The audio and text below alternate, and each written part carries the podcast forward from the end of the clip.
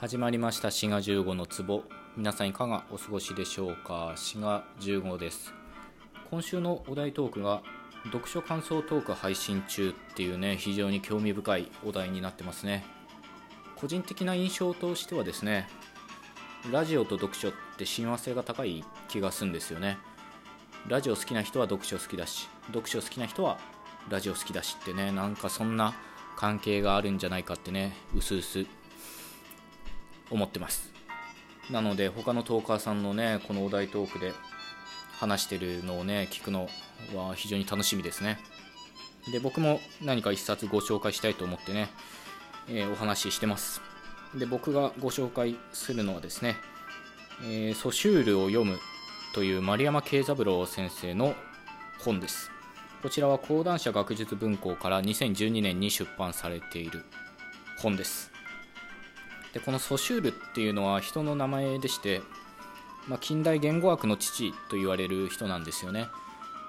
でこのソシュールが、まあ、言語学史の一つのターニングポイントとなってるんですよね。まあフェルディナンド・ソシュールという人です。まあ、時代としては大体100年ぐらい前に活躍した学者ですね。でこちらの本を、まあ、ここでお話しするのでおすすめはするんですけど、まあ、非常に難解ですね、まあ、僕も複数回読んでますけどまあわからないことが毎回あるしそして毎回新しい発見があるしっていうことでね。はい、なので、まあ、こちらのソシュールを読むを読む前に同じこの丸山慶三郎先生が書いてる「言葉とは何か」っていうね、まあ、千曲学芸文庫から出てる本がありましてでそちら過去のトークで僕おすすめしてるんですよね。なのでまずそちらを読んでみてですね、まあ、面白いと思ったらこちら「ソシュールを読む」を読んでみてもいいと思います。言葉とは何かの方は非常に平易な文章で書いてあって分かりやすいのでとっつきやすいと思います。でこちらソシュールを読むですね。まあとても12分でねまあ感想を述べるというか本の概要を述べるっていうかね、まあ、そういうのは難しいので他のトーカーさんも頭を悩ませてると思うんですけどまあ簡単に言うとですね我々は記号の世界に生きてるっていうことなんですよね記号を通してしか世界を認識できない知覚できないっていうかね、まあ、そういうことなんですよね。まあ、何のこっちゃっていうことだと思うんですけど記号って何なのかっていうことなんですよねそもそもなんですけど、まあ、このソシュールの考えというか記号学っていう学問があるんですけどその枠組みに沿って考えるとですね記号っていうのはまず表すものと表されるものの2つの側面があるんですよね。例えば矢印だったら矢印自体が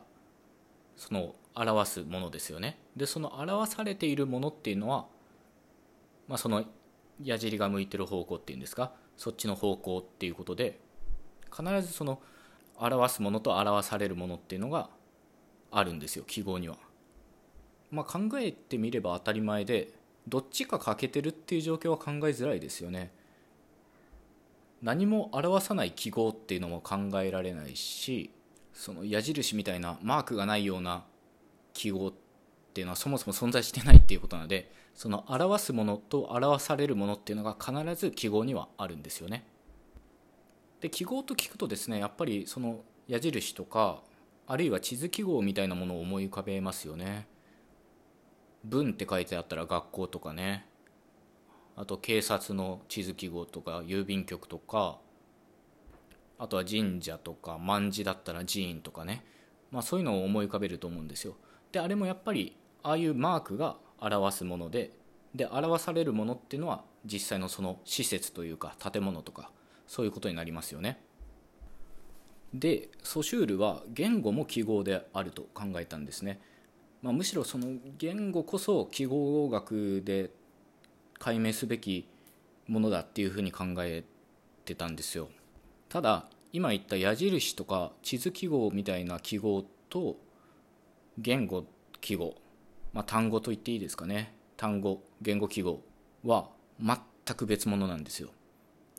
共通しているのは確かにどちらも表すものと表されるものがあるんですよね。地図記号だったら表すものっていうのはマークであってで表されるものっていうのはその施設だってさっき言いましたけどで言語の方も確かにそうなってる気はするんですよね。赤って言われたらあの色を表すっていうことですよね。つまり赤っていう音と、まあ、文字でもいいですけど音とか文字が表すものでであの色ですね。色が表されるものっていうね、まあ、こういう2つの側面があるっていう意味で確かに記号なんですが言語記号っていうのはその表すものと表されるものつまり音と概念っていうのがひとまとまりに一緒くたになったものが、まあ、記号言語記号だというのがまあソシュールの主張なんですよね。これは地図記号とかが表すものと表されるものっていうのがこう別々だったのに対して、まあ、一緒くたになってる一つにまとまってるものを、まあ、言語記号っていうってことでね、まあ、そこに違いがあるんですよね。でこの言語記号の場合は表すものと表されるものっていうのはコインの裏表というか、まあ、紙の裏表とかっていうふうに例えられるんですけど、まあ、切っても切り離されないというか表裏一体っていうことですね、まあ、それが言語記号の特徴であります。これってどういうことかというとですね赤っていう色があってそれを指し示すそれを表すために赤っていう記号単語ができたんではなくて赤っていう音が現れたと同時にできたと同時に赤と表されるものがそこにできたっていうことなんですよ。つまり名付けることによって我々はそれが知覚できるようになるっていうことなんですよね。つまり言語はものの名前ではないっていうことなんですよ。その言語記号によって世界が浮かび上がってるっていうことなんですよね。非常にこんがらがる話ですね。我々はなんとなく物の名前、まあ、物とかこと事象を指し示すものとして言語を使ってる気でいますけどそうではなくて言語によってこのカオスな世界が切り分けられる分節されるっ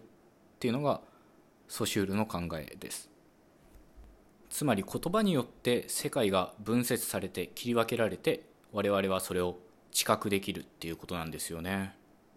よくですね言葉が違ったら世界が違って見えるとか言うんですけどそれはどういうことかというとこの世界の切り分け方分節の仕方が言語によって違うっていうことなんですよね。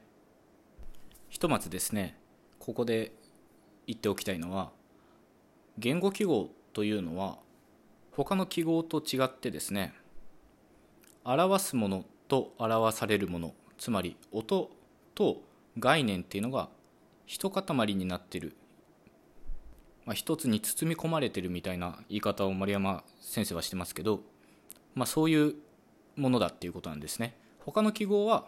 ま、何かを指し示すっていう